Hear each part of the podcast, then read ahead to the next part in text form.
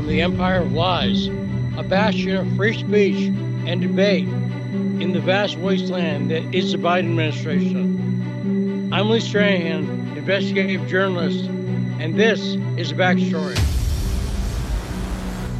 Now, is it indeed a Carmine Monday? Not yet. It'll be on in a few minutes. Okay, so we'll have Carmine, right, Rod? Okay. But we have you. So, hi, how's it going? Good night. How about yourself? I actually feel pretty good because I heard how depressed people were at the end of By Any Means Necessary. The show that precedes ours. As I say, Sputnik, God bless us, Sputnik has a wide variety of opinions. And I'm proud to be in a station that has By Any Means Necessary right before the backstory. But I am pretty happy with a lot of the Supreme Court decisions lately, Rod. What do you think? Lee, uh, on Friday, I, I, I guess maybe since George George Floyd died, I never saw so many uh, white liberals using the N word to call Clarence Thomas. And, I, s- and it just that was what made me happy because it shows that these people are not your friends. These people would make you an enemy, and if and at the drop of the dime. True, I saw Clarence Thomas called the N word many times, and it was not in the sense of what up by, right? Am I correct? It was not in the friendly sense of congeniality towards Clarence Thomas. But I, I've also never seen, since the end of my marriage, so many screaming women. Have you seen the women screaming? Yeah, I didn't see that, Lee. It's just that's embarrassing because it's, it's you know you can still have the procedure done. I might tell something to those screaming women. And I think I'm Rod, right, Rod. But check me. Tell me if I'm correct. Ladies, you're never going to get a man that way. Am I correct?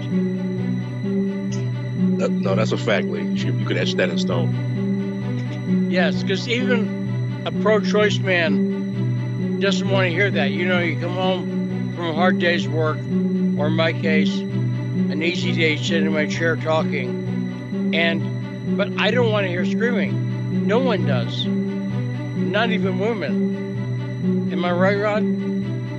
Yeah, I got two daughters, Lee, and you know uh, I try to tamper that down. You know, obviously they're doing it for fun, not like these ladies who are doing it out of agony of not being able to kill babies. And if you're going to scream, don't go to Instagram. Because did you see the woman drop to her knees? She had a pillow and she was screaming and she was on the floor. Cassandra posted that. Did you see that woman?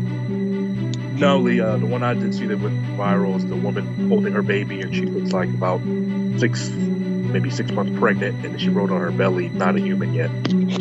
Well, the reason I mentioned the woman who dropped to her knees is she also had knee pads on. What does that tell you? It tells you she was planning to drop to her knees.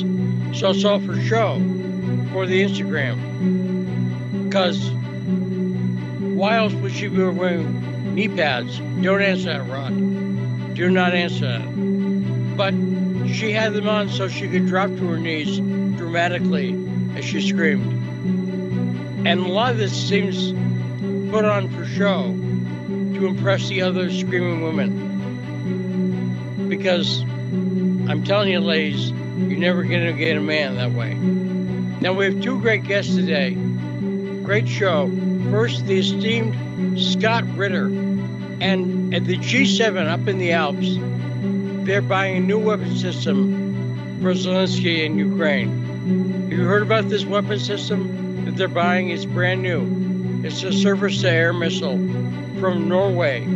Yeah, I did hear about it, Lee, and um, Russia's not uh, Russia's not uh, happy about that. But Right, but we have just a guy coming on who will know about this Norwegian. I I didn't know Norway made weapons. I guess I'm not shocked, but I didn't know it. Did you? Did you know they're a big weapons maker, Norway? uh, I believe I had heard that in the past, so it wasn't surprising to me. I, I had heard that in the past. So we'll talk about everything going on at the G7 and everything, major military victories for Russia in Ukraine this weekend, correct? You saw that. Severodonetsk, they've taken Severodonetsk. You saw that, right? I did that. I did see that, Lee, and I did see the media comment on it as well. Yes, and e- even Ukraine's admitting they said they've done a strategic pullback, which means they ran like they always do. But even they're admitting Russians have taken several, several key cities and have practically won the Donbass. It's almost over as far as the Donbass goes. So we'll talk about that. Meanwhile, G7, all they can do is basically imply that Vladimir Putin has a small weenie. Did you see that G7 discussion? World leaders, world leaders discussing Vladimir Putin's man parts. I didn't see that, Lee. That's news to me.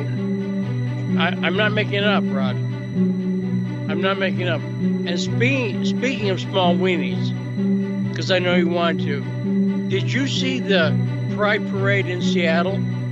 I did the uh, a bunch of naked men. The, the clip I saw was a bunch of naked men, and there was uh, a few children scattered around watching with their parents, I guess.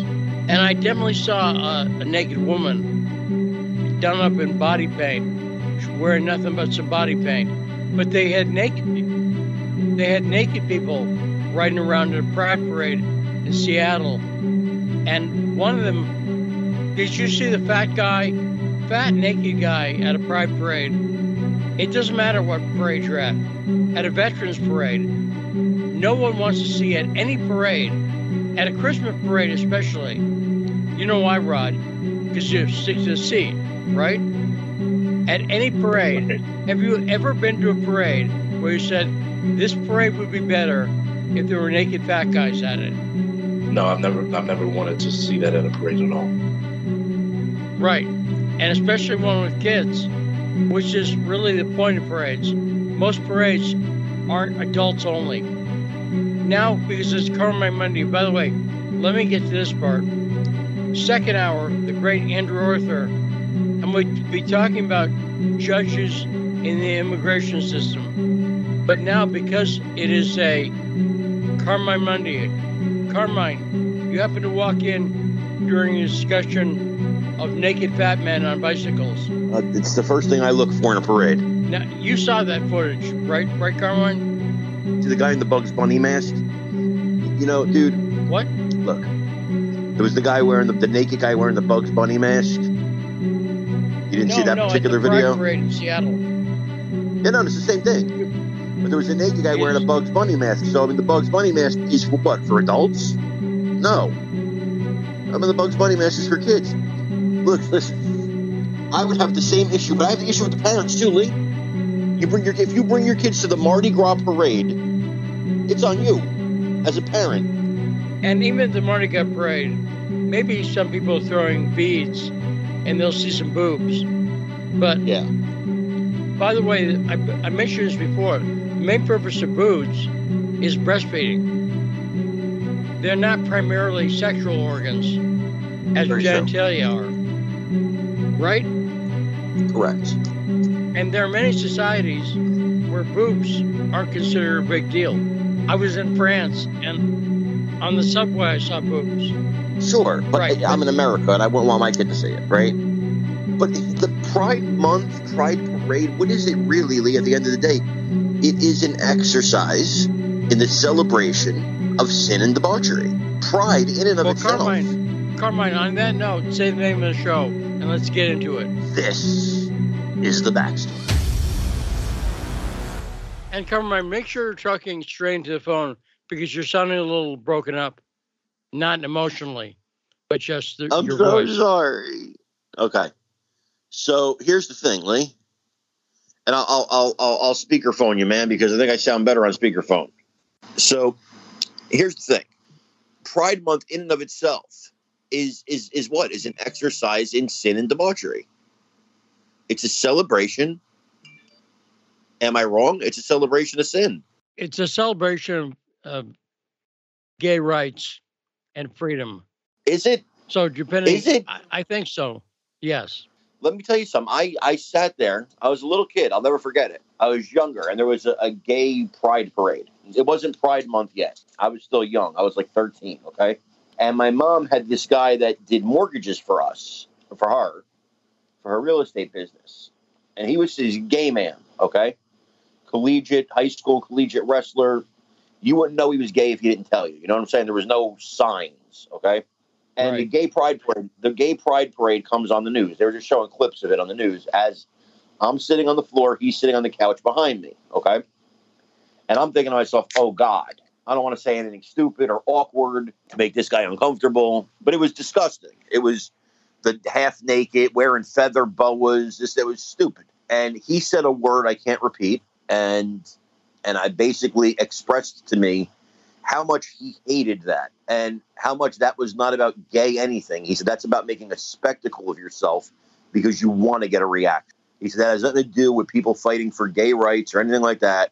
He said those people want to make a spectacle of themselves and they want you to get angry at what they're doing.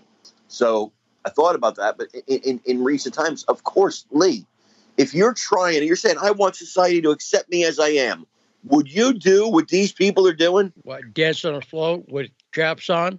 Yeah. Would you do that? Come on, man. You don't see that at the Columbus Day parade. You know what I'm saying? Only see it one place. You're saying you're, you're saying to yourself, "This is me. This is the only thing about me. This is who I am. I'm gay. That's the only thing about my life. That's of any note. That's what they're saying." And I get very animated at this because it makes me angry that kids are at these things. I wouldn't send my kids to Mardi Gras. I wouldn't send this. Pride Month is a complete. You may disagree with me. It's fine. I'm a Christian. Pride Month, in and of itself, is a celebration of sin. Okay. I don't ask you to celebrate my sin, but take the gay out of it for a second. If Pride Month was for everybody, a month where we should all be proud of ourselves and just talk about our pride in ourselves, that is a sin in and of itself. That's the bigger sin, actually, in my opinion. That you're celebrating pride. What, what does God say about pride in the Bible? You know what I'm saying? So, the celebration of pride in and of itself, never mind co opting God's rainbow to do it, the celebration of pride in and of itself Let's talk about older kids. Let's talk about if you had a child who's 18 or 21, say they're 21, You've got a 21 year old son or daughter. Would it be cool, in your opinion, if you said to your 21 year old son or daughter, Hey, child of mine, let's go out tonight. I want us to go to a gay bar. Those people are freaky, and we're going to look at them. We're going to stare at them for our amusement. Would that be okay? No, they're Would not circus respectful? animals. That's very disrespectful. That's weird. That's weird. If why if the gay bar comes outside and on the street and marches with a float, is it okay to take your kids? Let's go stare at the gay people, because that's Yeah. essentially what it is, right? Right. True. Very true. the whole thing is weird and it's weird also because it's become commercial it's a com- Oh, it's it's another commercial. chance of a sale It's super commercial. And another, to put a, another symbol on your Twitter profile and your Facebook page and virtue signal about how great you are for a month. It's it's my least favorite month of the year. but let me ask this carmine i asked rod this at the beginning of the show are you happy with the recent supreme court decisions it's a pretty good week isn't it I I could not be happier. Just one racking them up, racking up the victories one after the other. I love it.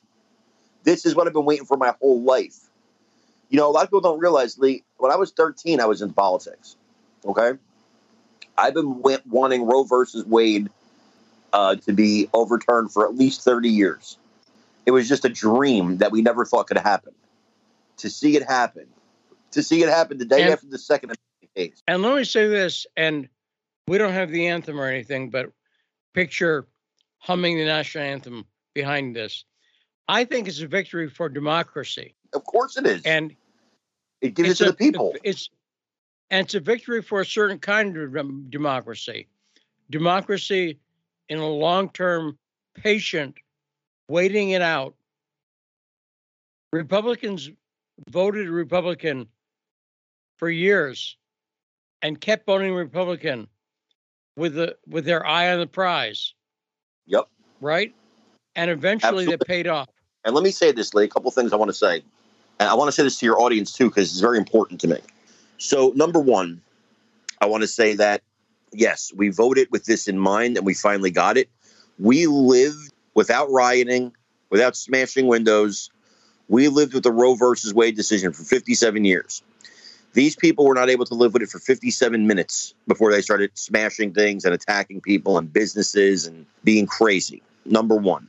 Number two, And calling, uh, and one other thing, and calling for the Supreme Court to be either Yeah. packed or overturned. Get rid of Yes. the Constitution. They hate democracy. the same people who say respect our institutions want to get rid of the Constitution, pack the court, impeach the judges because they didn't get their way on a vote, but respect our institutions. Um, as long as we get our way, Lee, as long as we get our way, respect our institutions. But if we don't get our way, tear them down.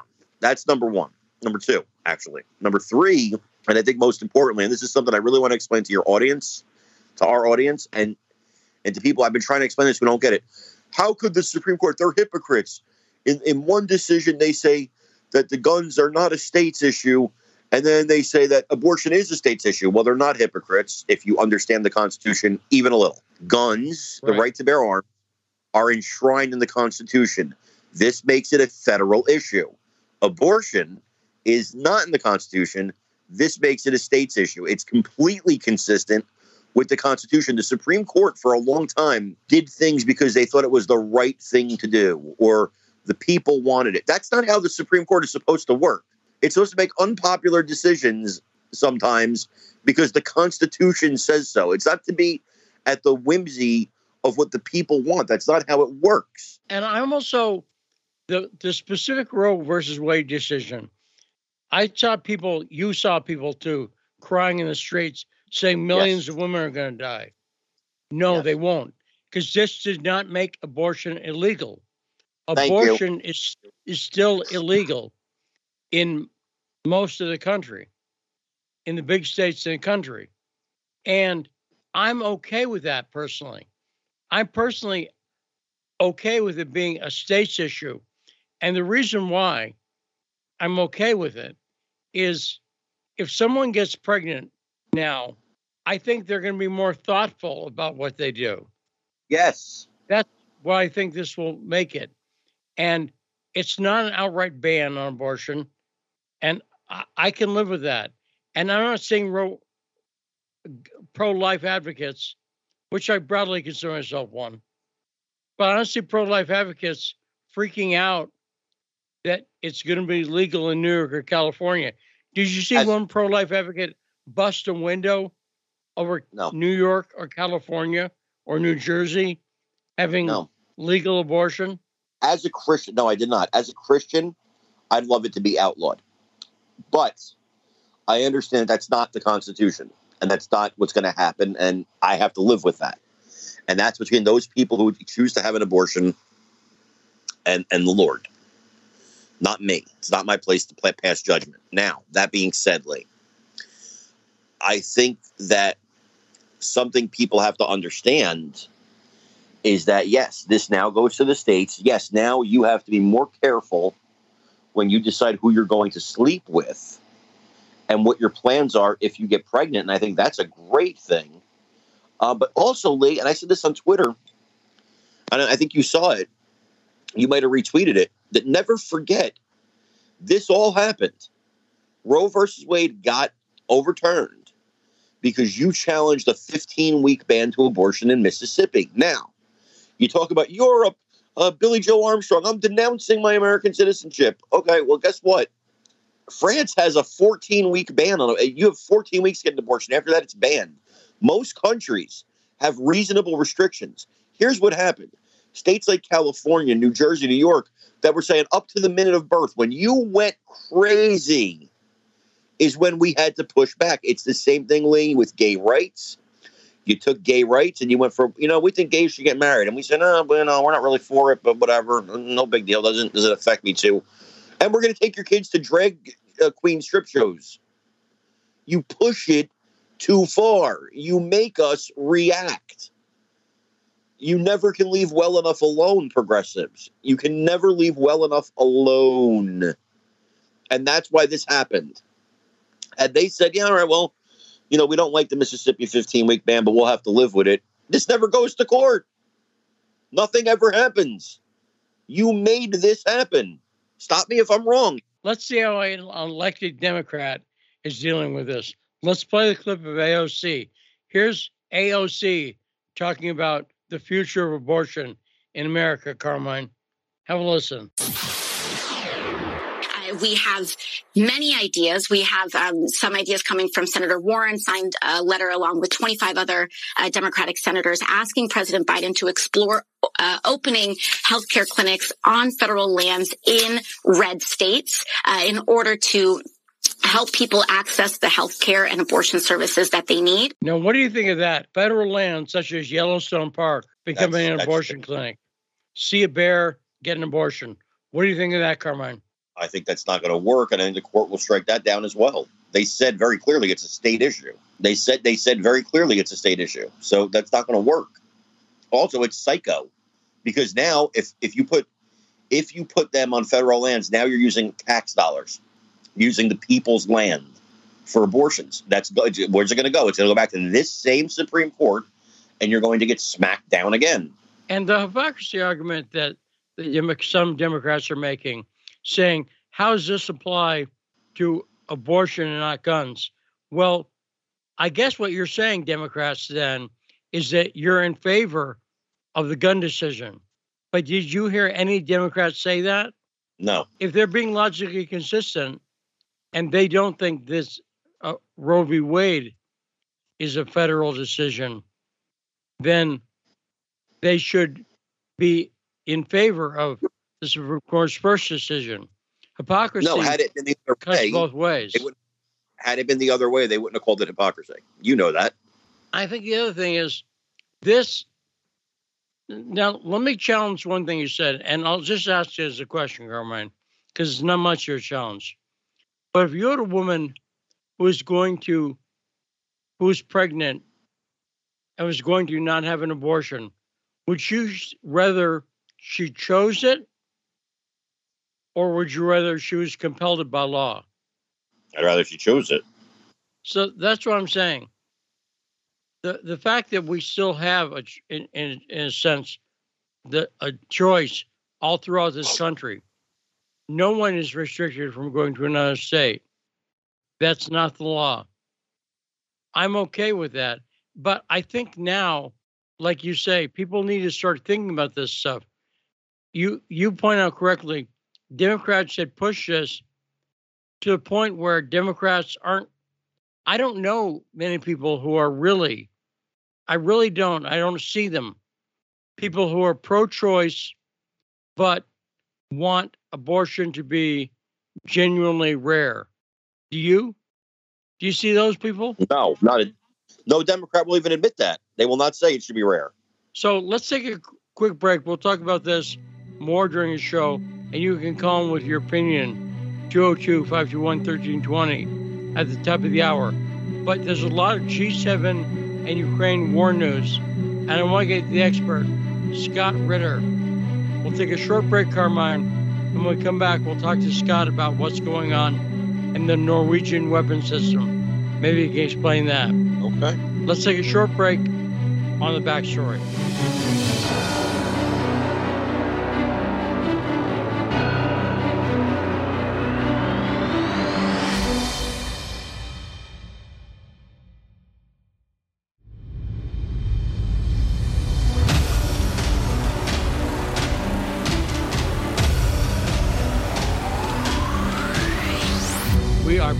Backstory on a Carmine Monday, joined by guest co-host Carmine Sabia, as we are every Monday.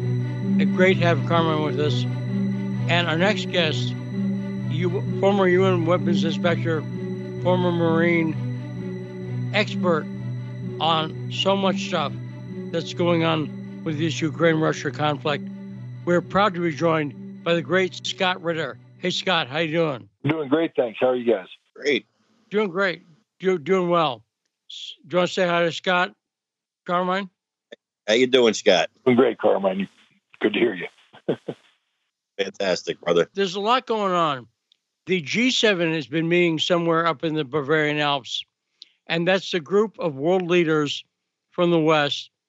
Biden's there, uh, Trudeau was there, Bojo, Macron, more Schultz from Germany, etc. And even though, let's first talk about the Russian Ukraine conflict.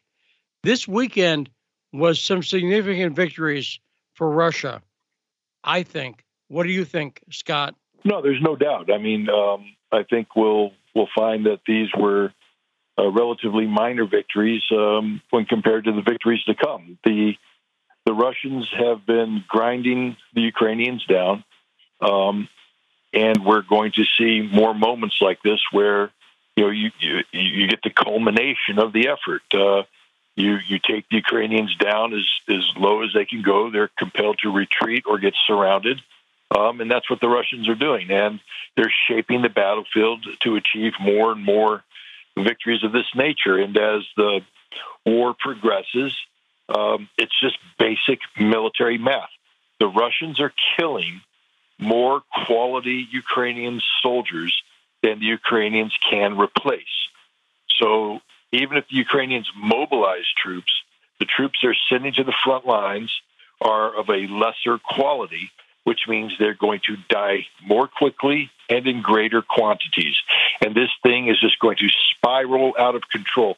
They're already in a death spiral, the Ukrainians. They can't get out of this death spiral. There's nothing that can be done to uh, to save them. You can't you there's no amount of equipment you can inject, no quality of equipment you can inject. To inject quality equipment at this time, to give you an example, the commander of Ukrainian special forces uh, bragged that he said, "Look, at the beginning of this war, my guys were as good as anybody in NATO," and I'm not going to doubt him. Uh, he trained with NATO; they were very high standards. He said, "I've lost 80 percent of my men. 80 percent of my men and the people that they're sending me as replacements are young kids with no experience and no training, and yet they're giving me the same mission. So, how can I do the same mission with troops that are not capable of this mission? And this is a pattern being repeated over and over and over again as the highly trained Ukrainian forces that used to exist are dying off. They're being replaced with people that don't know how to fight, don't have the will to fight, and can't operate the equipment that they're being given. We keep giving them high tech equipment, and that may work when you have a high tech savvy soldier. But these raw recruits don't know what they're doing. They don't know how to use it. They don't know how to fix it. So we're just throwing, you know, good money after bad in Ukraine right now. This this war is going to continue for several months. Ukraine is a big country. There's a lot of Ukrainians left to kill, but they're going to die. And uh, you served in the Marine Corps, Scott. I did not. I, I have no military experience. So you described this for Ukrainians as a death spiral. So, speaking as someone who served in uniform, are death spirals bad for morale? You know, one of the one of the things. I mean, look. Let, let's look at the Alamo. All right, they knew they were going to die but they fought to the death because their sacrifice was buying time for a greater cause. Um, that's not a death spiral. That's that's that's called. You know, we did that. In, the Marines did it in Korea. We you know, we have a company commander stuck his bayonet rifle in the hill and told his guy, "My company fights and dies here. We will not retreat. We cannot retreat because if we retreat up this hill, the Chinese cut the road and all other other Marines die." And so the Marines stood on that hill and they died. And they died because that was their job, but it wasn't a death spiral. A death spiral is when you're engaged in a fight and there's no hope whatsoever of victory, of resolving this, of anything good happening. It's only going to get worse. Every second the fight goes on, it just gets worse. You're not going to get out of it. And that's crushing because that means that you're just going to die and there's no meaning to your death. And for a soldier or a Marine, that's that's you know we're paid to die. I mean, we're we don't want to. Nobody wants to. But if you're told you're going to die on this hill, you die on the damn hill. That's what you that's what you signed up to do. But if you're if you're told you're dying on the hill isn't going to solve anything. It's just you're just going to die. You're not. It's not for any cause greater than your death. That's demoralizing. And what happens is you tend to die quicker on the hill because you're not as motivated to fight. Um, soldiers need to have motivation. They need to have, you know, not, you know, the discipline, the, the desire, the belief in victory. And this death spiral sucks all of that out. Every Ukrainian going to the front line knows he's going to die in a cause that is unsalvageable. Carmine, do you have any questions for Scott on the military aspect of this before we go into G7? No, honestly, I just, I mean, you know, every time I hear people talk about this that have some basis of reality, I agree. I feel like, I feel like these Ukrainians, um, and we're helping along, that that all our help has helped to kill tens of thousands of Ukrainians and Russians, um, but we're prolonging the inevitable, and uh, we're just creating more death, and I think it's horrible. Now, Scott, you of course, uh, I first got to know you during the run up to the Iraq War when you talked about your brave whistleblower on the issue of weapons of mass destruction. So let me ask you something in retrospect about that experience you had. Do you think the U.S. at that point was just lying about weapons of mass destruction, or do you think they could have known better, but it was a failure of intelligence? And I'm asking that because I have a question for you about our current situation. How is it different from Iraq? So, give an opinion on that in retrospect, Scott. Yeah. Let me let me answer it this way. From 1991 to 1997, I ran the intelligence programs around the world. Not ran, but I was deeply involved in all. The, I, I coordinated with CIA, with DIA, with the Mossad, with um, British intelligence, German intelligence, French intelligence, Jordanian intelligence, you name it, Dutch. I was working with them as the senior liaison. What they knew, I knew. I took it into Iraq. I acted on it. I came back. We coordinated. We cooperated. So I was the conduit through which all intelligence in the world about Iraqi weapons of mass destruction went through. That's not a bragging, that's just a statement of fact. So when I resigned in 1998. I could say with absolute certainty what the status of disarmament was based upon absolute knowledge of all available information. When we were getting ready to go to war in 2002, the CIA admitted that once UN weapons inspectors left Iraq, they were flying blind and that they had no new intelligence, that they were simply reevaluating the existing intelligence, which I knew everything, because there's no new intelligence. So it's what I already knew through the lens of 9 11. So that means that they panicked, they made stuff up. You, you know, they tried to breathe life. This is where they made up a, a meeting in Prague, Czechoslovakia, with Mohammed Atta in the Czech Republic, you know, who was selling anthrax. It never happened, and the meeting never occurred. This is an act of desperation. So that's a long way of saying they knew there were no weapons of mass destruction in Iraq worthy of war. They manufactured a case. If you want to call that an intelligence failure, certainly. I call it an absolute lack of integrity. Now, in this current conflict, I've seen some stories in the press lately where basically in the Washington Post, which is like the newsletter for the deep state, intelligence officials were saying they're getting their intelligence from Ukrainian officials and they've been misled. Maybe you've seen that. And what I'm asking you is it's not hard, I don't think, to figure out what's going on from on the ground in Iraq, in Ukraine, forgive me. It's not hard to figure out what's going on. Not only is Russia saying it, but Ukraine's saying it. But the military officials they keep doing things that seem like they have no clue about what's going on. So, do you think this is dishonesty or any kind of intelligence failure? Have any estimate now what's going on? It's 100% dishonesty, and I'll, I'll tell you why. Because we've been working with Ukrainians uh, hip to hip from, since 2015.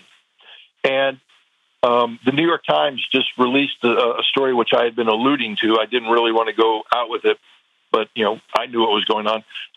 that that says you know Special Forces commandos from Joint Special Operations Commander are on the ground in Ukraine, and their primary job is to facilitate the transfer of weaponry.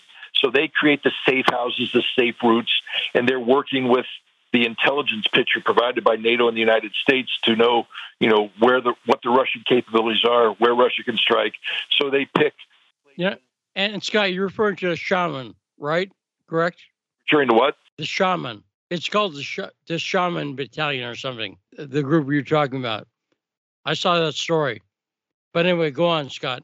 And the other thing they're doing is they're providing the Ukrainians with um, these targeting tablets that we used in Iraq and in Syria, where special forces gave them to the Iraqi forces, the Syrian forces, uh, to uh, bring intelligence to the battlefield to help bring targets. The bottom line is um, we have absolute knowledge of the battlefield, absolute knowledge of the battlefield. We know everything there is to know. We're with them 100% of the way. We plan their operations. We do their logistics for them. Um, so to sit there and say we're being deceived by the Ukrainians is just a bald faced lie. And I would tell that to the general to his face on national TV because he's lying through his teeth in an effort to create a, a buffer between the impending failure on the ground in Ukraine and the role the U.S. is playing in this failure. See, we, we have to now start to create distance and say, uh, well, we're not totally involved in this. This is their fault. As opposed to saying, we made them lose because we've been giving them the intelligence, because we've been directing the battle. Now, Scott, despite that, and despite the victories as soon recently as this weekend, that were all over the news, including in the Western media. The G7, they said, they said we're we have an unlimited commitment. We're sticking with Ukraine. That seems insane to me. And they're sending this Norwegian surface air missile system. We'll talk about that in a second. But what do you think of that commitment by the G7 countries, an unwavering commitment to Ukraine, to Ukraine, it seems nuts to me. Things aren't working, and they're doubling or infiniting down on it. What do you think of that, Scott? I, I always laugh when I hear the G7 making a commitment that's financial in nature, because I wonder how solid any of their economies are going to be in a month um, or two months. What are they going to do come winter when their economy shut down, like their country shut down uh, because of no energy? Um, so you know that's the one thing. But the the thing is, they've boxed themselves into a corner. They've they've sold the notion of Ukraine having a chance to win the war. It's now clear to everybody involved that Ukraine cannot win the war. But instead of doing what you normally do in a situation like this, if this was uh, you know business investment, the investors would just simply take their loss and run, just pull out, and um, you know you leave a little bit of money to uh, to pay a caretaker to shut it down. Uh, but that's it; it's over. Um, well, they're not going to do that because they've remember these are the same people that promised Afghanistan a better life. And look where that got, where, where that went. So this will be the second time around that they've made a promise and they can't deliver. And it, that's sort of a fatal blow to an organization like NATO and the G7 and things of that nature.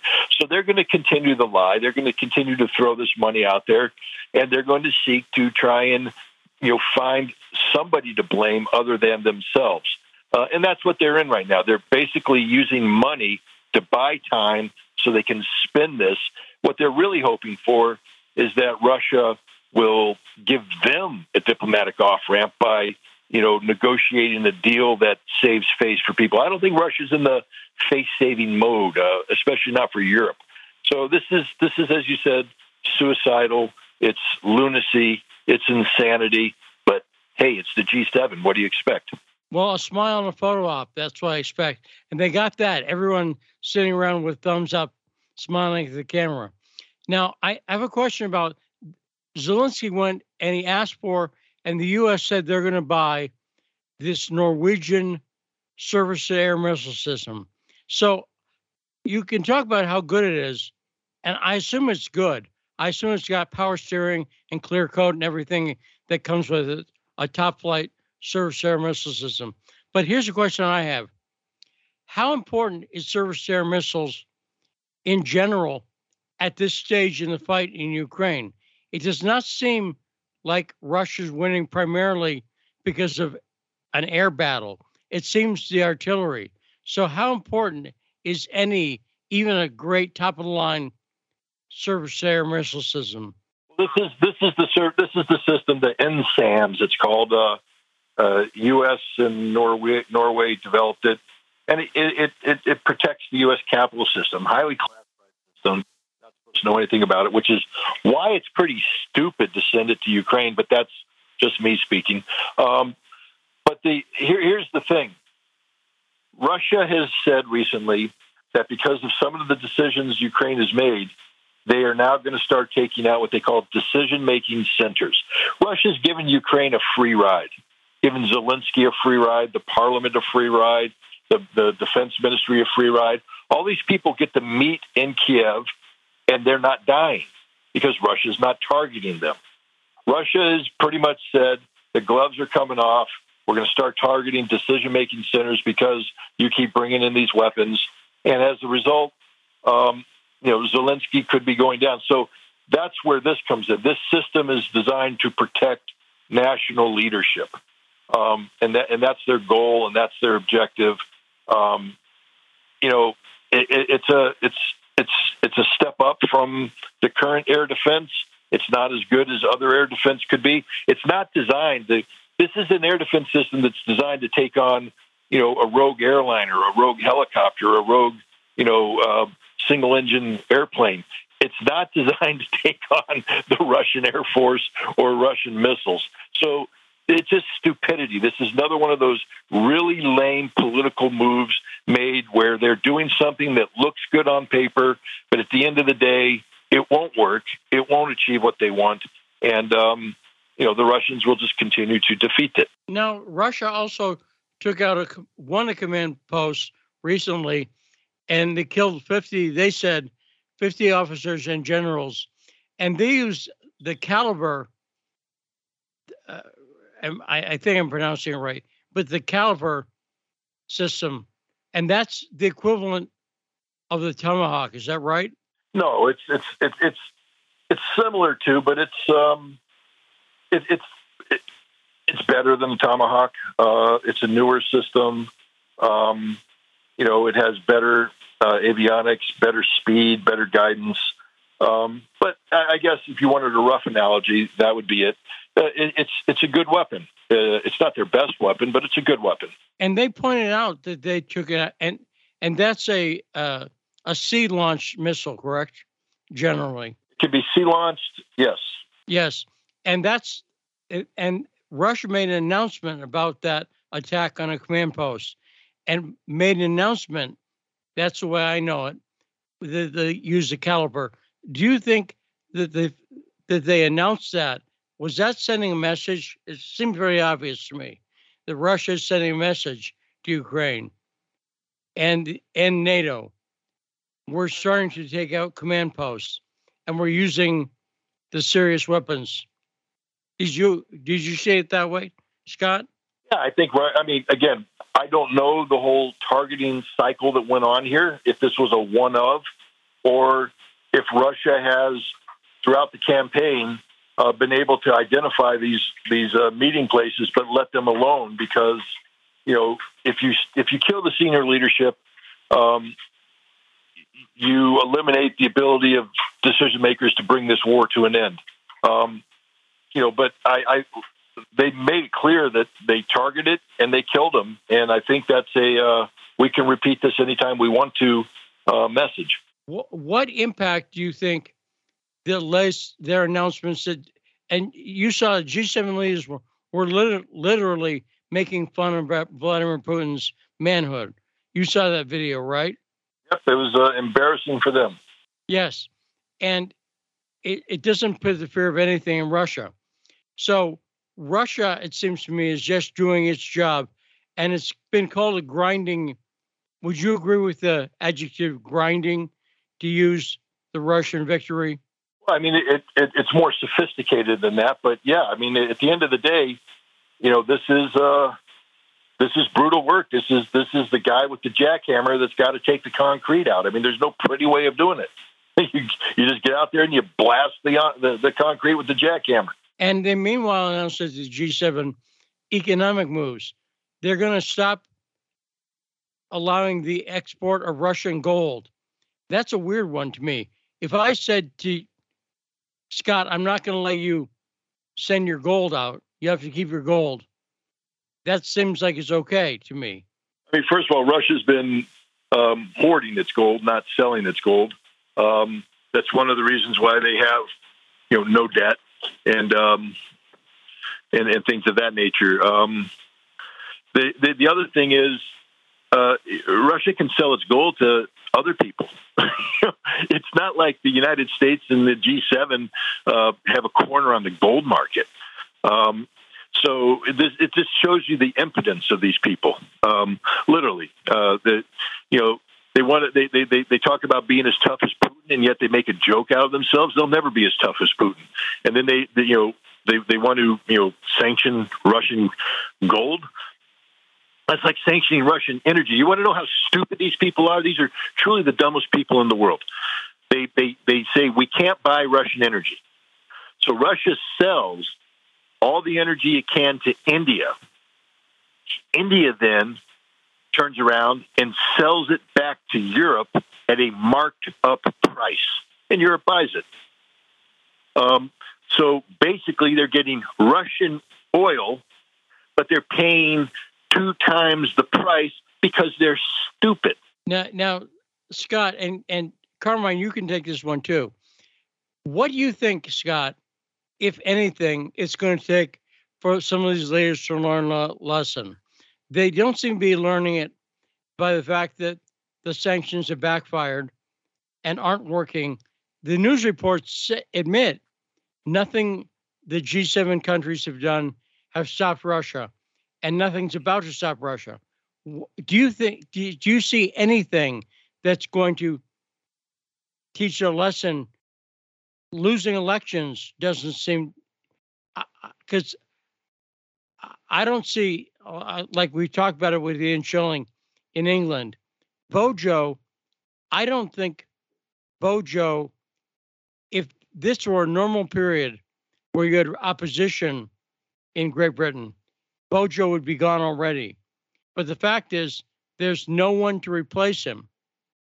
So, what do you think it's going to take for these G7 countries to learn a lesson, Scott? Um, uh, look, it's it's going to happen in the short term and in the long term.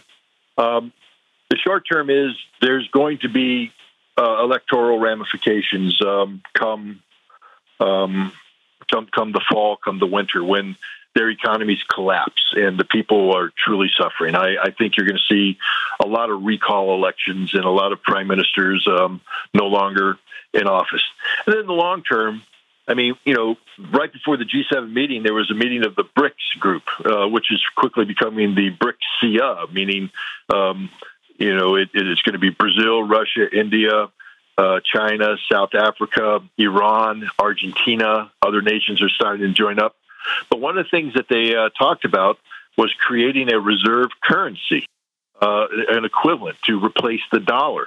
Um, and when you have economies of this um, you know the Chinese economy, the Indian economy, the Russian economy, uh, saying, "Yeah, we're going to come together. We're going to pool our resources, and we're going to create this um, this this equivalency of a reserve currency, so that."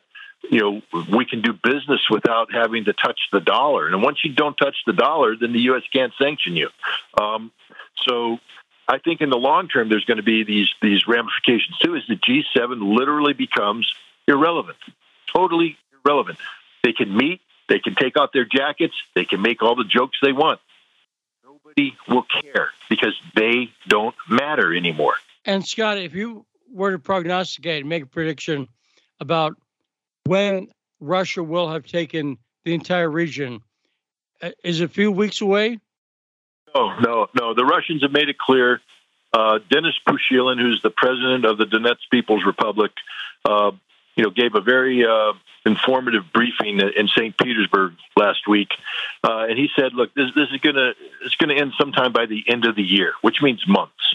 Um, you know, Russia's got a lot of work left to do. It doesn't just end in Liberty, Donbass. They're going to, I believe, take Odessa.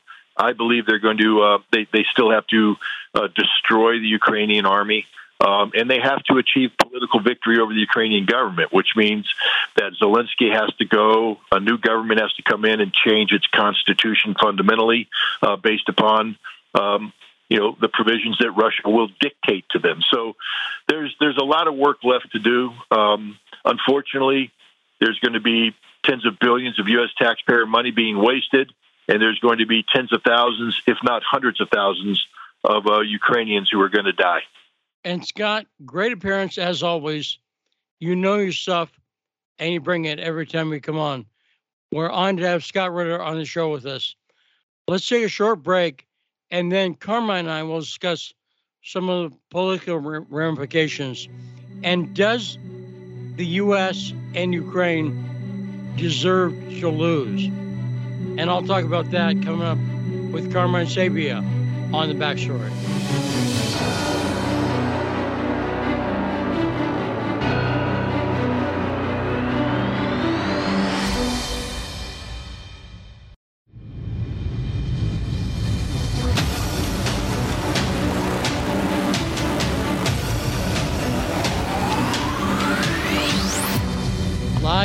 Of Lies.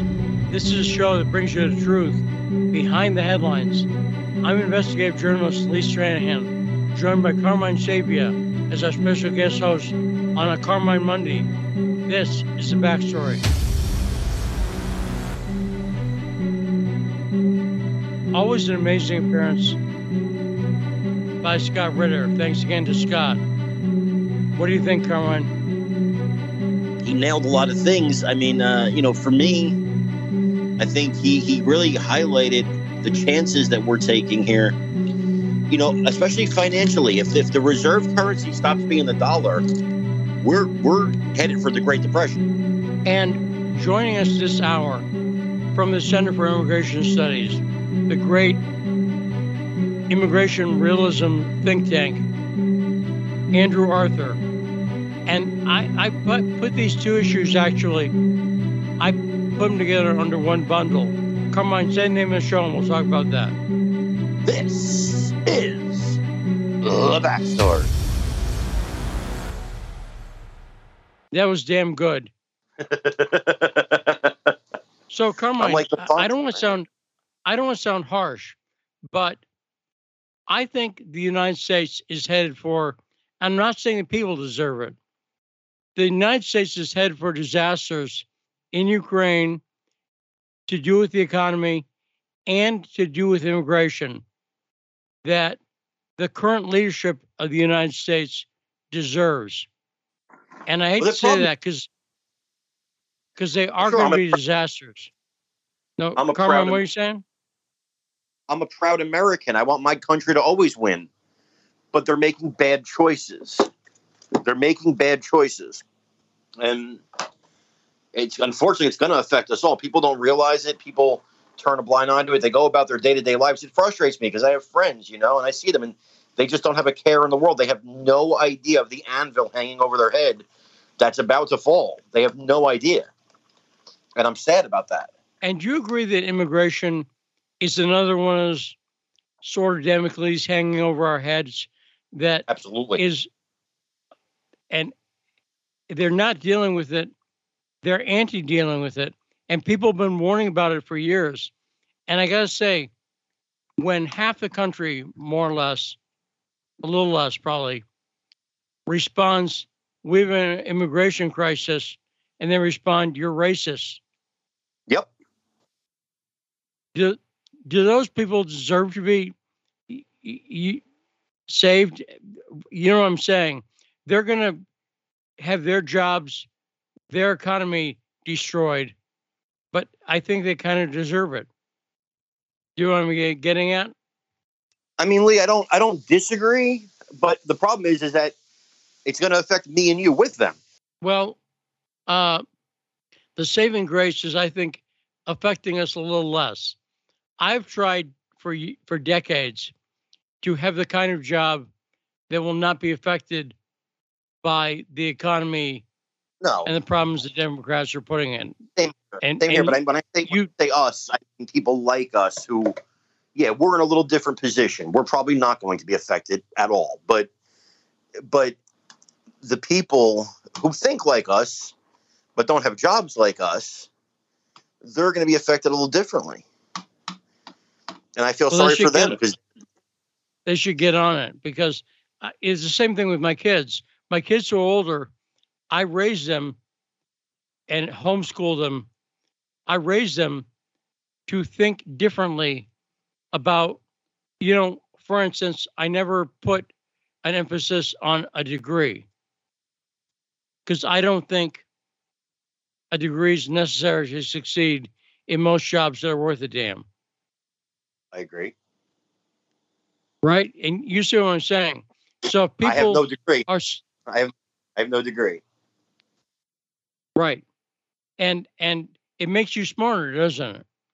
Well, it means I don't have to lean on something to tell people, "Look, I'm smart. I got this degree," which I see a lot of people that I know are, are well, of course I'm smart. Look at all these degrees I have. Maybe you're you're a moron when I talk to you. You know what I mean? So, yeah. And then they, they complain about their student debt.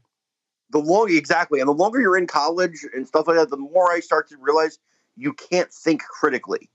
And I, I see this with people I know. They they can't think outside the rule book and the lines that are on the paper, and they their their minds can't think outside of that. They've been taught to conform to what they've been told is the truth and the facts and they don't look beyond that. And if you shake their world by telling them stuff that's beyond that, it scares them and they actually get angry with you. So I don't even bother anymore trying to tell people is when disaster hits them, it's going to hit them. And I stopped. I've stopped warning a lot of my family. I stopped warning a lot of my friends because what am I doing? I'm, I'm, I'm talking to a wall. So they'll see it when they see it. I warned them about a lot of things in the past that have happened. They didn't want to hear it. And they go, "Why didn't you tell us?" I didn't tell you. I, I did tell you. You weren't listening. Right. The the best thing you can do in the economy and in the future is have an independent mind. That's the best yes. thing you can do. Do you agree, Carmine? 100%, bro. It's a necessity. 202 521 1320. Ingrid in DC, what is on your mind? Thanks for the call. Thank you. A couple of things. Uh, it's interesting. I guess I heard Scott say he did think it was an intelligence failure about Iraq. And that was kind of funny because um, there's a man named Paul Pillar, Paul R. Pillar with two L's, and he wrote a book in 2011 called Intelligence and Foreign Policy. He's a he was a longtime CIA veteran, and I went to his talk that he gave at Brookings, a semi-private talk. I was sitting across from him. He was literally spitting mad over the fact that he, as an analyst at CIA, and his colleagues had provided information that there was no proof of WMDs, and political appointees had overruled them. So he now is teaching at Georgetown. He, he probably would have interesting views on what's going on now as well. And uh, on the abortion thing, true. Um, well, I don't know what's true. I, I don't know about breaking windows, but the uh, pro life people have some of them have actually killed people. It's a little worse than breaking windows. Well, not the pro life people. There's no evidence of a gang. There's an individual person who killed someone who no one watched. Watch this. Guess what Carmine's going to say when I ask him if he's in favor of that? Go ahead, guess. But there's no gang there's no group, and these people operate in horrible. groups.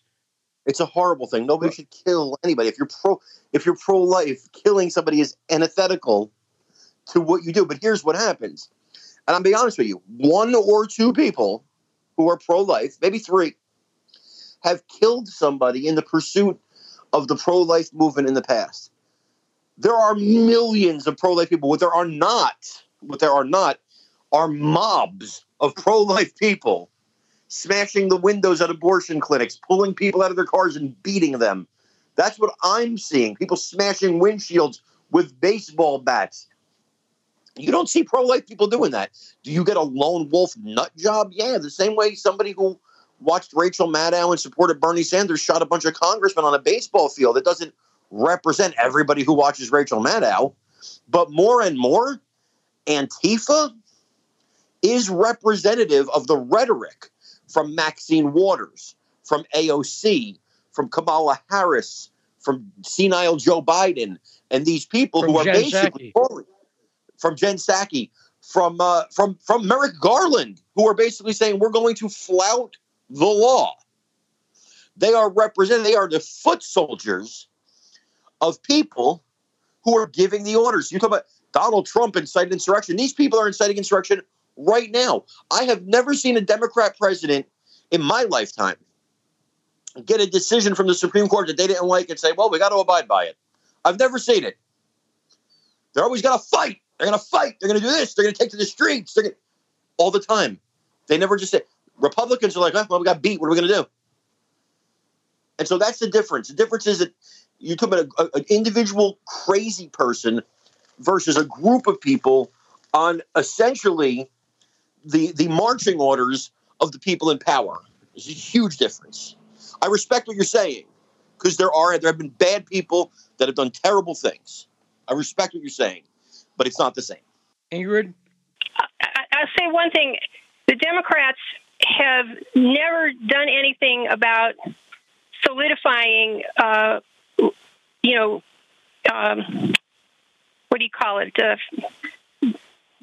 Roe v. Wade codifying it.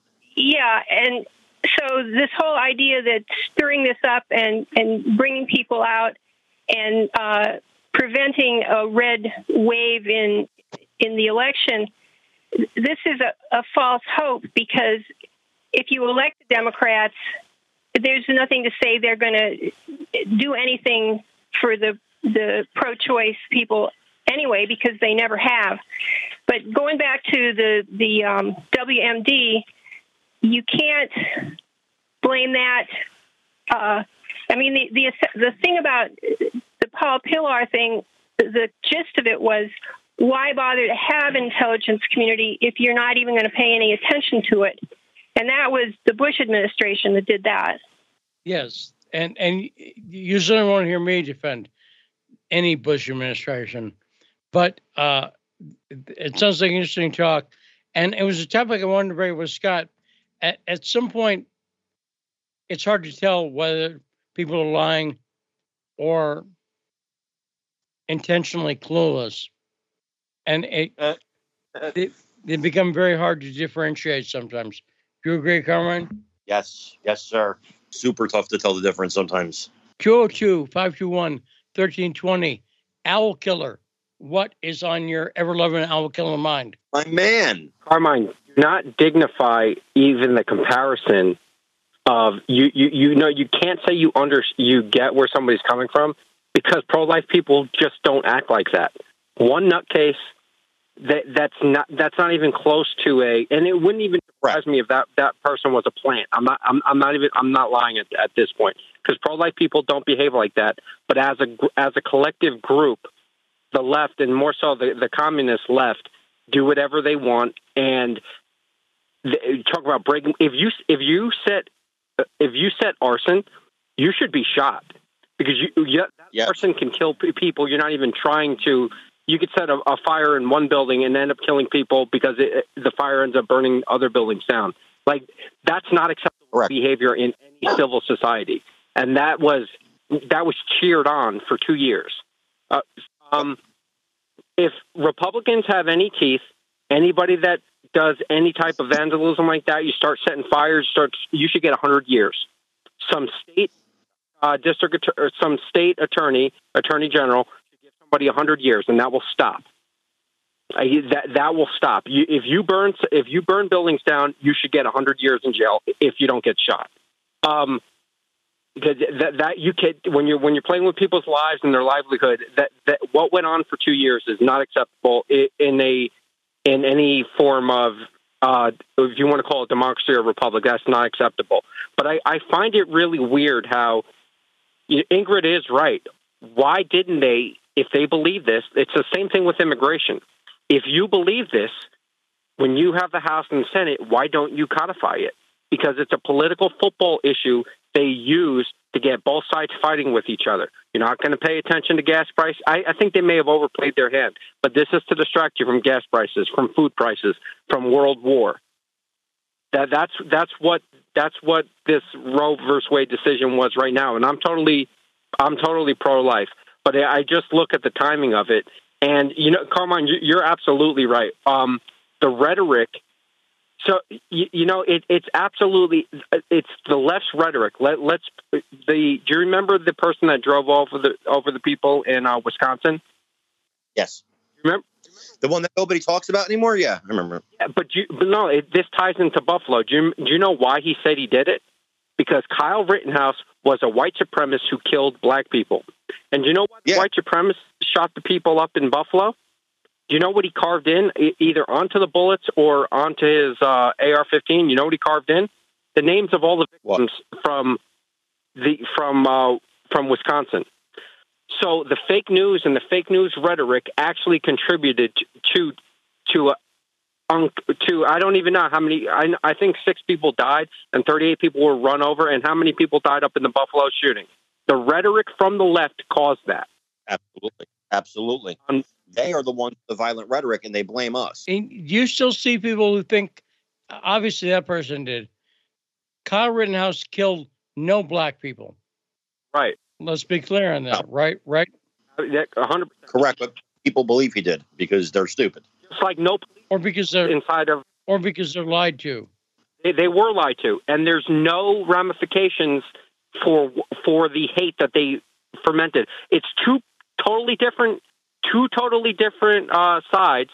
A black supremacist and a white supremacist, two totally different sides of the issue. Both acted because of a lie because of a lie pushed by the left. There's no ramifications for that. And you, what do you think those ramifications should be, Al Keller? I gotta get to Reef in one second, but take it away. If you're if you knowingly lie, because I believe they did. If you knowingly lie, I maybe they're like I, I'm very, I I think I'm very scared of.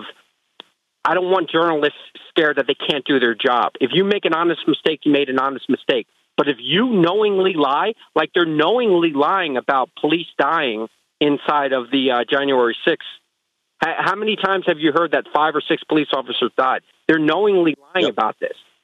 And they're causing chaos in, in, in the country. If you know what you're doing, there should be. I, I don't. I don't want to say. I, like I said, I don't want to see journalists scared to do their job if they make a mistake. But if you, there should be some type of legal action if you knowingly provide information, especially if it leads to somebody doing something crazy like we've been seeing.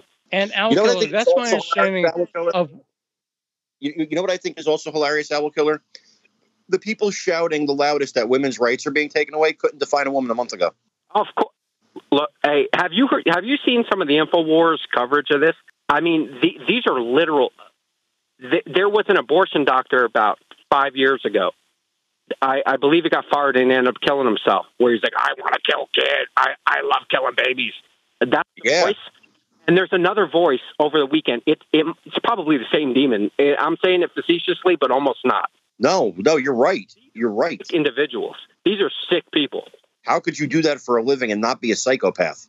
I, I mean, you you I, I don't you don't want to think people are, but like, look who has showed up. Look who has come out. These are like, look how degenerate they look. Look how. Did you see the ones, the ones twerking? I mean, these are these are the dregs of society. Yes, they are. They're degenerates, and they want to make other. They're unhappy with themselves, and they want to make other people unhappy. Nailed it, bro. Great call as usual, Al Killer. Thanks Love so much. 202 521 1320.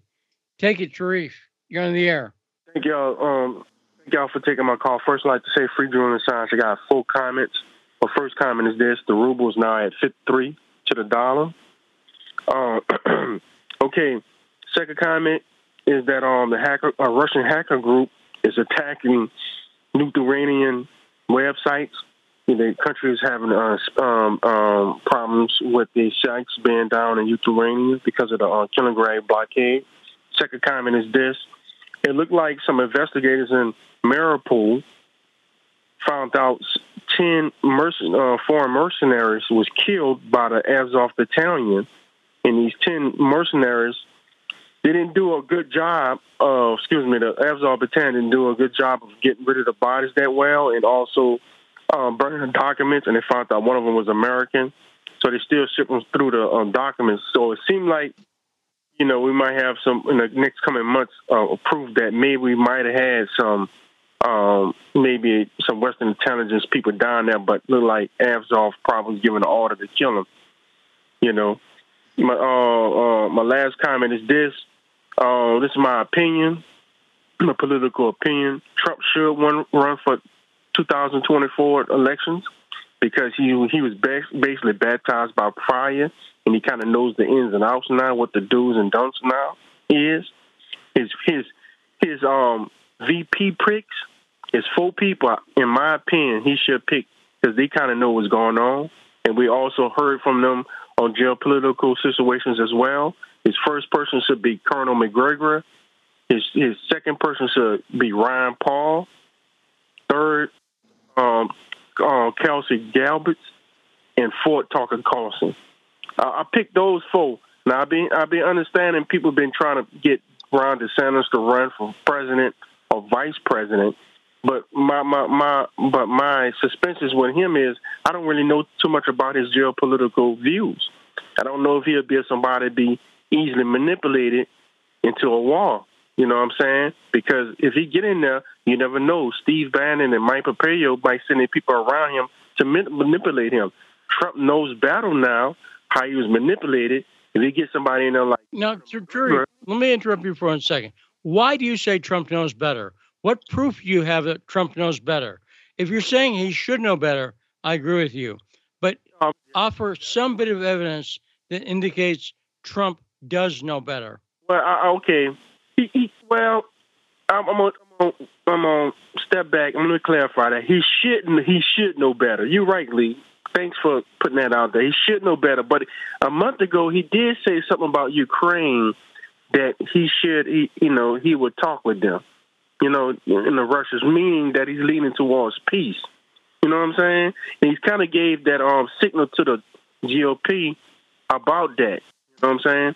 So that's my opinion. He, sh- I mean, I'm gonna I'm gonna use that word. He should know better. You know, but if you have Macgregor with him, Colonel Macgregor, Colonel Macgregor have his back or Ryan Paul, either one. That's my opinion. No, I, I, in a dream scenario, but he's more likely to nominate Mike Pompeo for VP than he is Tucker Carlson or Tulsi Gabbard. That's my concern. I see no indication he's learned a damn thing. And Trump's did his job. He got the ball over the line with Supreme Court. Anyone who's a critic of anyone who's a never Trumper, the Supreme Court decisions prove that they were wrong. Do you agree with that, Carmine? Absolutely. 202 521 1320. Let's go to Brave and land.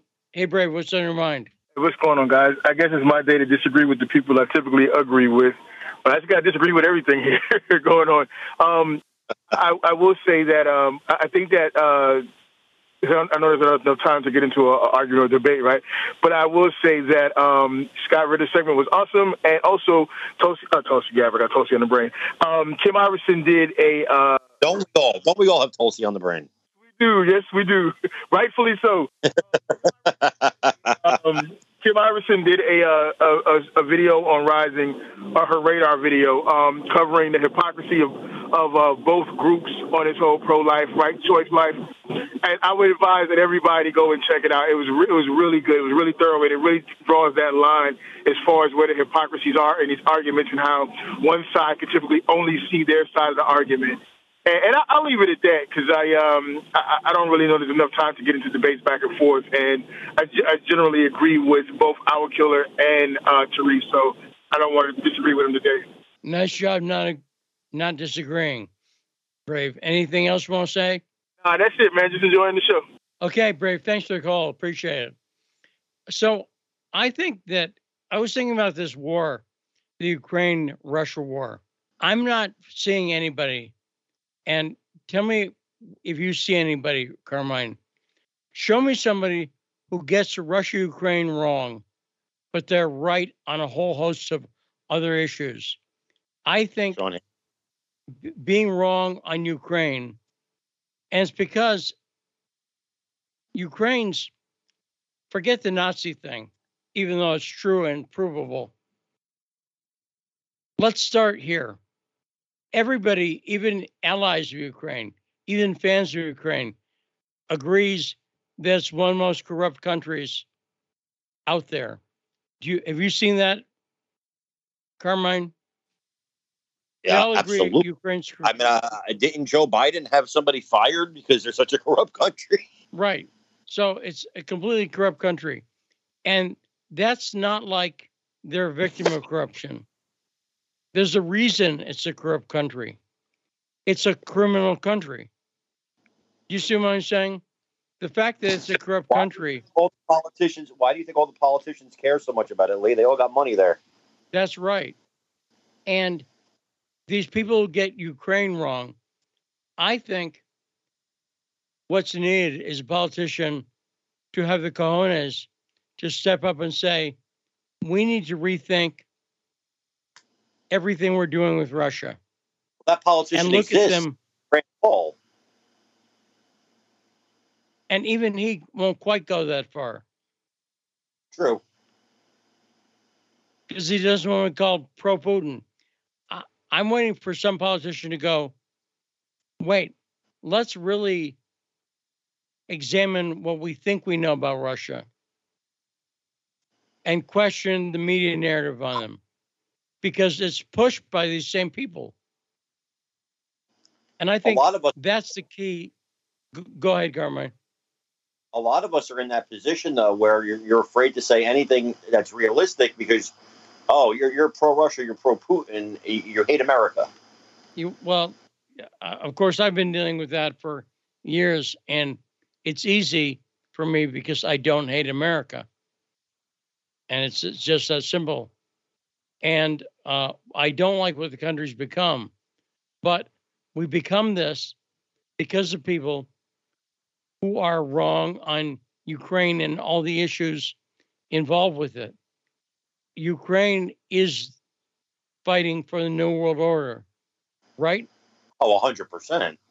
hundred percent, man. Let's Zelensky is a New World Order puppet. Right, and and part of that New World Order agenda is open borders and free immigration, no sovereignty for countries, But only in America. and we'll right. That's part of And their the- agenda, right? But only in the West. Yes, and plenty in the West. Let's take a short break, and when we come back, we'll talk to Andrew Arthur from the Center for Immigration Studies. Coming up next on the backstory.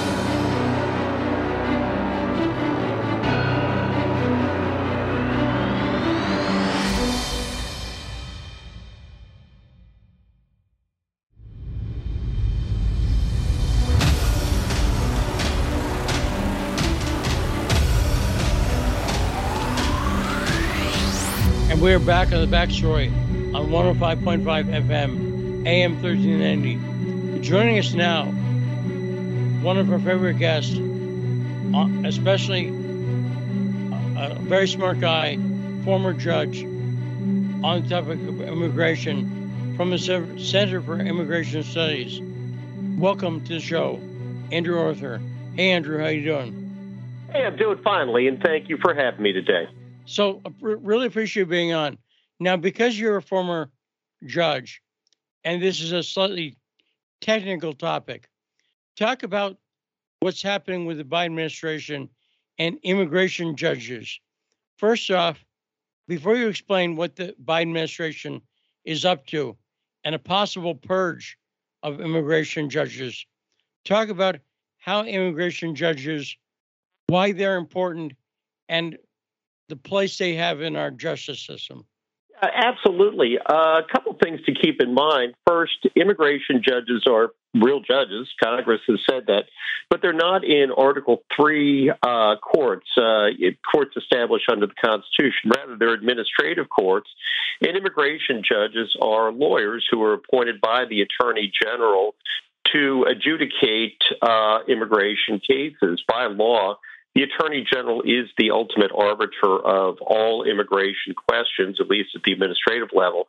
But with 1.6 million cases and just one uh, Attorney General, the job would be impossible to do without help. And for that reason, uh, the Attorney General uh, has hired about 590 immigration judges, or uh, 590 been um, hired over the last few years to adjudicate cases involving aliens who are uh, alleged by uh, ICE DHS to be removable from the United States, and also to adjudicate any applications for immigration benefits or relief that those individuals may have. Again, there are 1.6 million cases and 590 immigration judges, so it's a full time job. Uh, for them to adjudicate those decisions. Again, probably about three quarters of all immigration ju- uh, cases are completed by immigration judges without any further review. No uh, appeal to the Board of Immigration Appeals, another administrative body, and no review by the circuit court. So, you know, in the vast majority of cases, immigration judges make the final call as to whether somebody's removable, whether they're going to be granted asylum, whether they're going to get green cards, things like that. So they play uh, a key role in the immigration system. And, you know, for what it's worth, uh, they're pretty amply rewarded. They more make more than one hundred eighty thousand dollars a year at the top level. It's pretty easy to get to that top level fairly quickly. Uh, generally, uh, because they are employees within the Department of Justice, are also protected uh, by various employment rules uh, that apply. So um, you know, in most cases, uh, you can do the job for years. I retired after about eight years to go back to Capitol Hill at the request of, uh, of House leadership. But, uh, you know, many of my colleagues serve in that job for 20, 30, 40 years uh, before uh, ever leaving the bench. But I imagine w- with such a full docket, you say nearly 600 judges and what, a million cases? 1.6 million cases. So it was low by a lot.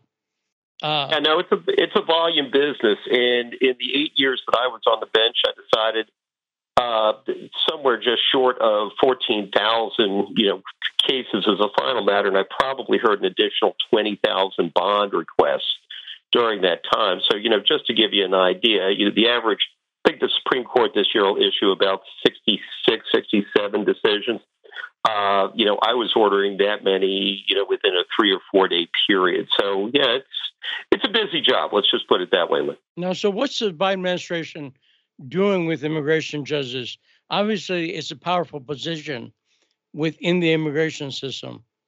But what? How's the Biden administration trying to tip the scales, or do you think they, that's fair? Well, the the Washington Times reported that at least six immigration judges who had been hired under the Trump administration have been fired, and they suggest the DOJ is using political and uh, ideological litmus tests when it comes to appointing new immigration judges. Every new immigration judge has a two-year probationary period during which, uh, or you know, at any point during which, up to that two-year period, they can be fired for will. And so it appears that the judges that uh, the Washington Times is referring to are judges who have not completed that probationary period.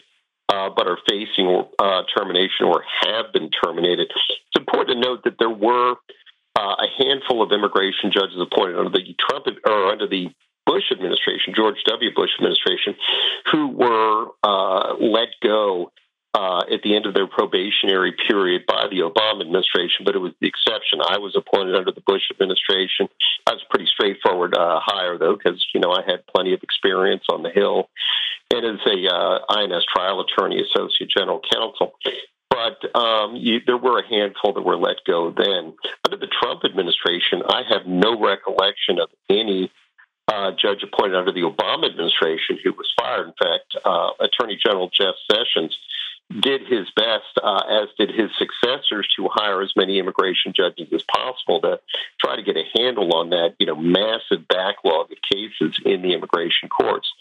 And uh, you know, the Biden administration contends that one of the reasons why it has to limit the number of cases, uh, the number of aliens who are in proceedings, uh, and the number of people that's trying to remove is because there's so few judges and so many cases.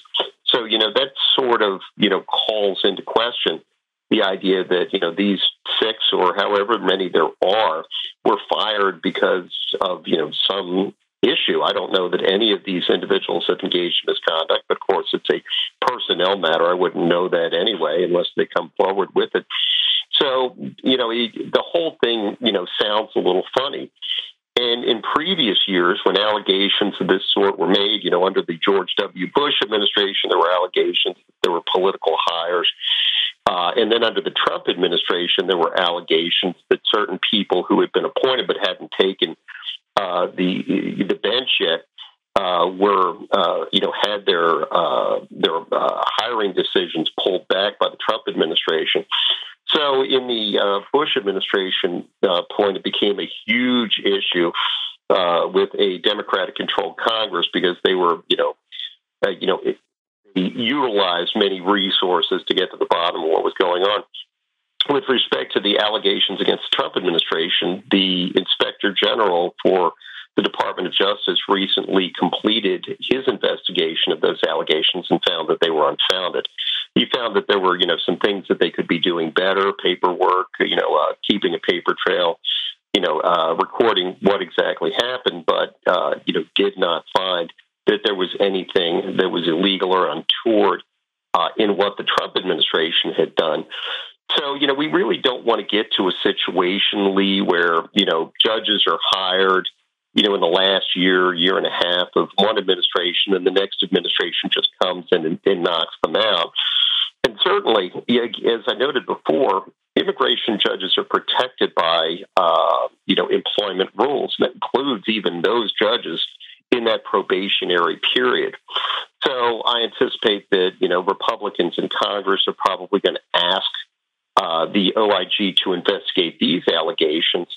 Um, and to issue a report, assuming that you know a Republican-led Congress in the 118th, that the Republicans take control of one or both chambers, won't launch their own investigation into all of this.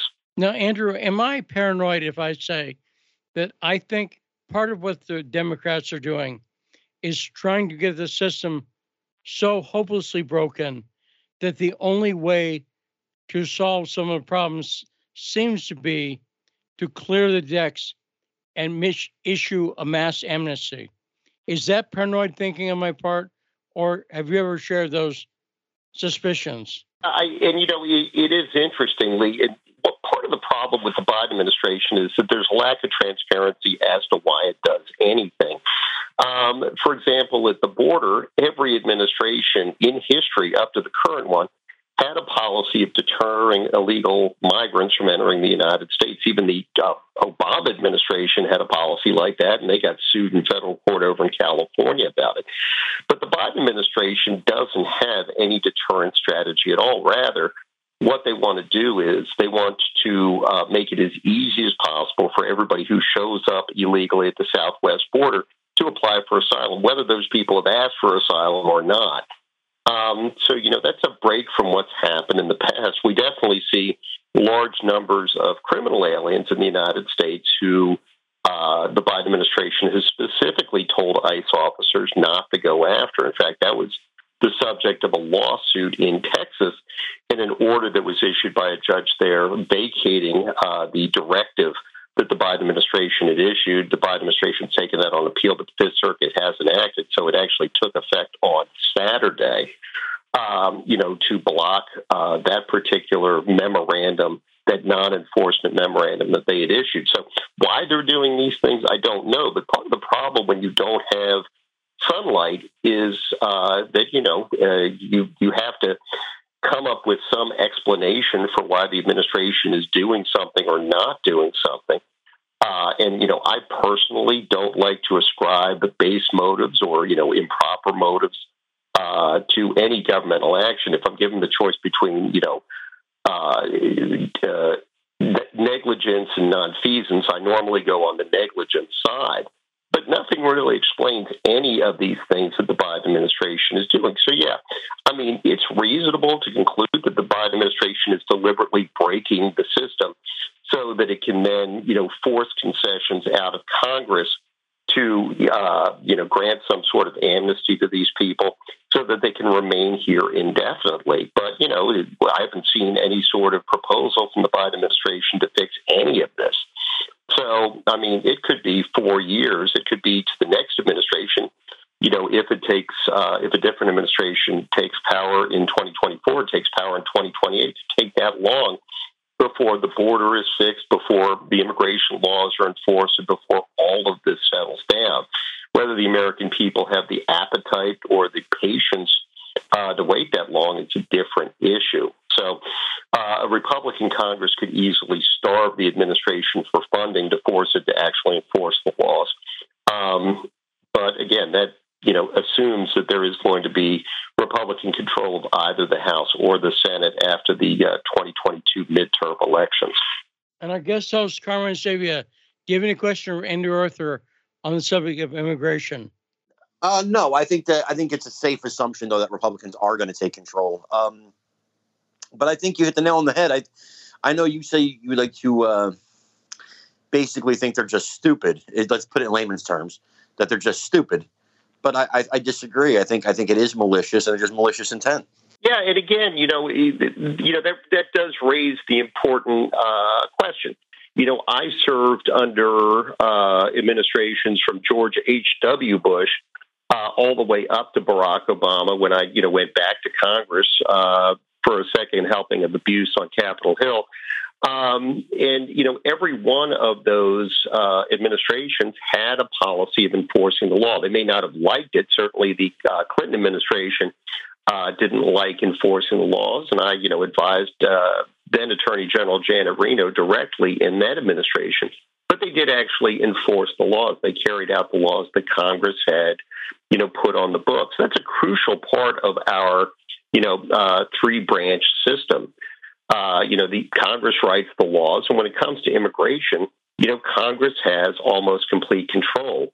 Uh, you know, the Supreme Court has said for more than 100 years that when it comes to the issue of who is allowed to enter the United States, uh, Congress, you know, uh, has almost, you know, exclusive authority to make that determination, and it's up to the executive branch to, um, you know, carry out those laws part of uh, what you know then candidate Joe Biden uh, alleged um, fallaciously on the campaign trail was that the Trump administration, you know, was was cruel or mean or exceeding its authority. But in reality, if you look at the numbers, uh, you know, other than the last two years of the Obama administration, uh, President Obama removed more aliens from the United States uh, every year than President Trump did in any year. Also, the number of aliens who showed up at the southwest border illegally was lower in almost every year, I think every year, um, under Obama than it was in any year other than 2017 under Trump. But nonetheless, a um, you know slightly uh, less than curious, uh, you know, mainstream media accepted these allegations uh, that Biden had made about Trump at face value. You know, it swallowed this lie that somehow, you know, Trump was transgressing laws. That was aided and abetted, of course, by the fact that anytime uh, Trump took any action on immigration, that a, uh, that a uh, cohort of states would rush in to sue in in uh, you know friendly fora to block those actions. And, you know, many of those actions were blocked, and many of them ultimately went to the Supreme Court. And the Supreme Court was like, no, cut it out. You know, the, the uh, administration has the authority to do this. Uh, you know, so you have to let them. Now, the one area that the Trump administration was actually blocked uh, by the Supreme Court was uh, with respect to deferred action for childhood arrivals, or DACA back in you know 2011 2012 you know obama tried to work through Congress to get some sort of amnesty, but he wasn't able to. And he contended that he didn't have the authority to do that administratively, but then he turned around and did that for a group of uh, you know aliens who had been brought to the United States as children. One of the things that you'll hear is that they were still children, but some of those people were in their 30s by the time um, Obama's order took effect in DACA, Deferred Action for Childhood Arrivals. So the Trump administration, you know, uh, candidate Trump railed against DACA, railed against this, you know, uh, extra, you know, executive use of power, uh, and you know, decided to unwind uh, DACA. And that went all the way through the courts, various uh, district courts, through at least two circuit courts, and made its way to the Supreme Court the Supreme Court issued a decision in which the University of California was the uh, plaintiff and the Department of Homeland Security was the defendant. A case called Regents versus DHS, Regents of the University of California, again being the, the plaintiffs. And in Regents, the Supreme Court said no, the Trump administration can't simply undo DACA. It may not have been legal to begin with, but it can't simply undo it without going through notice and comment rulemaking and considering you know, all of the um, expectations that the various parties, the states and the uh, the aliens themselves had in the continuation of the DACA program. So the interesting thing is that that decision in Regents has actually become one of the main decisions, one of the main precedents that courts have used under Biden to block Biden administration proposals. Yeah. Now, real quick, I, I support DACA. I support DACA, and I'll tell you why. If a kid comes here five years old from Mexico, wherever, and now they're 30, this is the only country they've ever known, really, in reality. It, would be like almost deporting an American. I understand that they're not legal, but it, it seems to me at that point cruel. Am I wrong? Yeah, no, I you know a couple of things just to to add on to that. You know, it, people were eligible for DACA benefits, uh, you know, up to the age of 15. So, you know, many of those kids, uh, you know, knew life back home. Certainly when I was 15 years old, I thought I knew everything about life myself. So, you know, many of those kids knew life back home and knew how to speak the language back home. Uh, and two, uh, you know, DACA was followed by an attempted uh, movement, uh, an attempted executive order called DAPA, Deferred Action for Parents of American Citizens and uh, Lawful Permanent Residents that, that wanted to But that's how Democrats always do it. They start with something reasonable and then they stretch it. Yeah, no, and they, they stretched it, and the Fifth Circuit uh, under Obama actually stopped that one from ever taking effect. But yeah, I mean, it's that sort of you know slippery slope that you start to run into when you have you know a very sympathetic group of uh, of individuals, and then you try to you know stretch it to a slightly less sympathetic group of individuals. But even President Trump said, "Look, if the courts end up ending DACA." You know, Congress is going to act, and I'm going to sign a bill that is going to give them benefits. His problem wasn't with, you know, allowing those people to remain in the United States. His problem was that it was, you know, it exceeded the executive branch's authority under the law to allow them to remain here. These were people that are facially removable from the United States. And again, some of them are adults. You know, they could have gone home when they were 18. They could have changed their status to something else, but they didn't.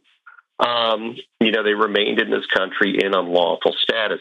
So yeah, I mean, the, the you know the DACA population is sympathetic, but part of the reason why various DREAM Acts, uh, which are you know the bills that have been uh, kicking around since 2000 to grant benefits to these people, to grant them status, is because many of the proponents of those Dream Acts and many, you know, Democrats and more than a few Republicans don't really just want to grant amnesty to that very deserving group of kids. They want to use this as the camel's nose under the tent that they will then, uh, you know, employ as a vehicle to grant amnesty to you know the vast majority of 11 point some million people uh, who are here in violation of the law.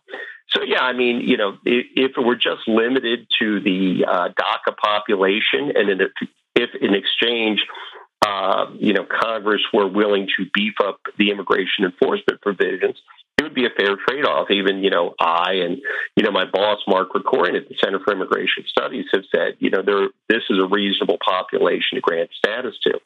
But it never ends up being just that population of people. Plus, you're in. Well, let's let's talk about it. Let's talk about it. Let's talk about abortion safe, legal, and rare to day before birth. Let's talk about we want gay marriage to, oh, we're, we're going to bring your kids to this drag strip show at a bar after hours. It never stops where they say it's going to. Yeah, and you know that is one of the you know I again I'm an immigration guy and I try to stay in my swim lane as much as possible. But many conservatives I hear make exactly you know that argument, and DACA is a prime example of it. Donald Trump literally was willing to grant DACA benefits or DREAM Act benefits to 1.8 million people. The present time, fewer than 700,000 people actually have DACA benefits. So he was willing to extend that by 1.1 million, so long as it was just that group of people, and so long as we got some improvements, uh, you know, in border security, in uh, immigration, internal enforcement, and uh, you know, because it's Donald Trump, he also wanted money for the wall. And yet, the Democrats told him to go pound sand. They blocked efforts to actually grant benefits to that 1.8 million people and said they weren't even going to consider it, which tells you, you know, what they really, you know, had in mind. What they really had in mind wasn't those kids. You know, they want something much more. But, you know, as noted, I spent eight years on Capitol Hill and I, you know, spent it under some pretty savvy people.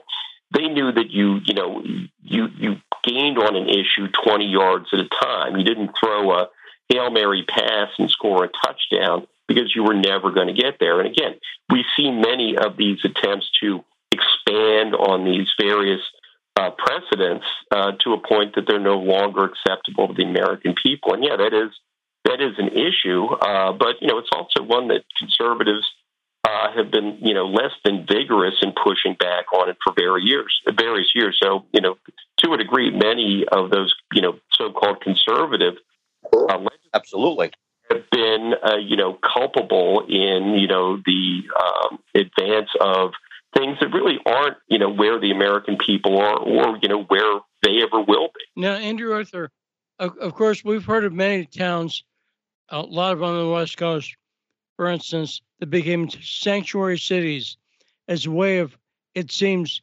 encouraging illegal immigration. Do you see anything that cities or towns have you heard of anything to become sort of anti sanctuary cities? Is there anything people can do on a local level that you've seen that works to discourage illegal immigration? Andrew? Absolutely. Yeah. Texas actually passed uh, an anti sanctuary city law that, you know, directed police to cooperate with uh, ICE enforcement. In fact, Lee, you bring up a very good point, a very timely one with respect to this conversation. Um, and, you know, the various plaintiffs moved to block that anti sanctuary uh, uh, legislation unsuccessfully. And so that's taken effect. And in, uh, you know, the recent uh, decision, the one by Judge Tipton out of Texas to block uh, the, the uh, Biden administration's non-enforcement policies, one of the probably the strongest point that the states made was, look, you know, we want these criminals off of our streets. We don't want them in our communities, and it costs us money to have to detain them every time they show up. And a lot of these people become recidivists. About 40, uh, 80% of all criminals will, you know, commit another crime within four years. And, you know, it goes up from one year, two years, three years. But by four years, it's about eight and 10 who go on to offend again. And Judge Tipton said, yeah, that's absolutely right, because the Biden administration isn't picking up these criminal aliens that it's required by law to pick up. They're back out on the streets. They're back in Texas jails. Uh, they're back offending. They're back, you know, uh, uh, you know, uh, harming the community. And you know, you need to pick these people up because Congress told you to pick them up for exactly the reasons that uh, Texas is complaining about. So yeah, Florida's the same uh, way. You know, Florida uh, attempted to pass an anti-sanctuary bill that was you know blocked by you know one single district court judge, and that's up on appeals to the Court of Appeals for the 11th Circuit. And they're probably going to roll back you know that judge's order. The judge alleged that you know all of this is based on you know improper motives. But you know the argument that she laid out was pretty thin, um, and so you know uh, Ron DeSantis and the, the Florida legislature, you know, wants to ensure that the streets of Florida are safe, that the communities in Florida are safe. And, you know, it, it, this is one of those things where, you know, most Americans aren't ever affected by uh, alien criminality because most of those people live in, in immigrant communities. And, you know, they look for their victims in those immigrant communities, you know, people who really, you know, have the, the you know, least ability to protect themselves are the ones who are most adversely affected.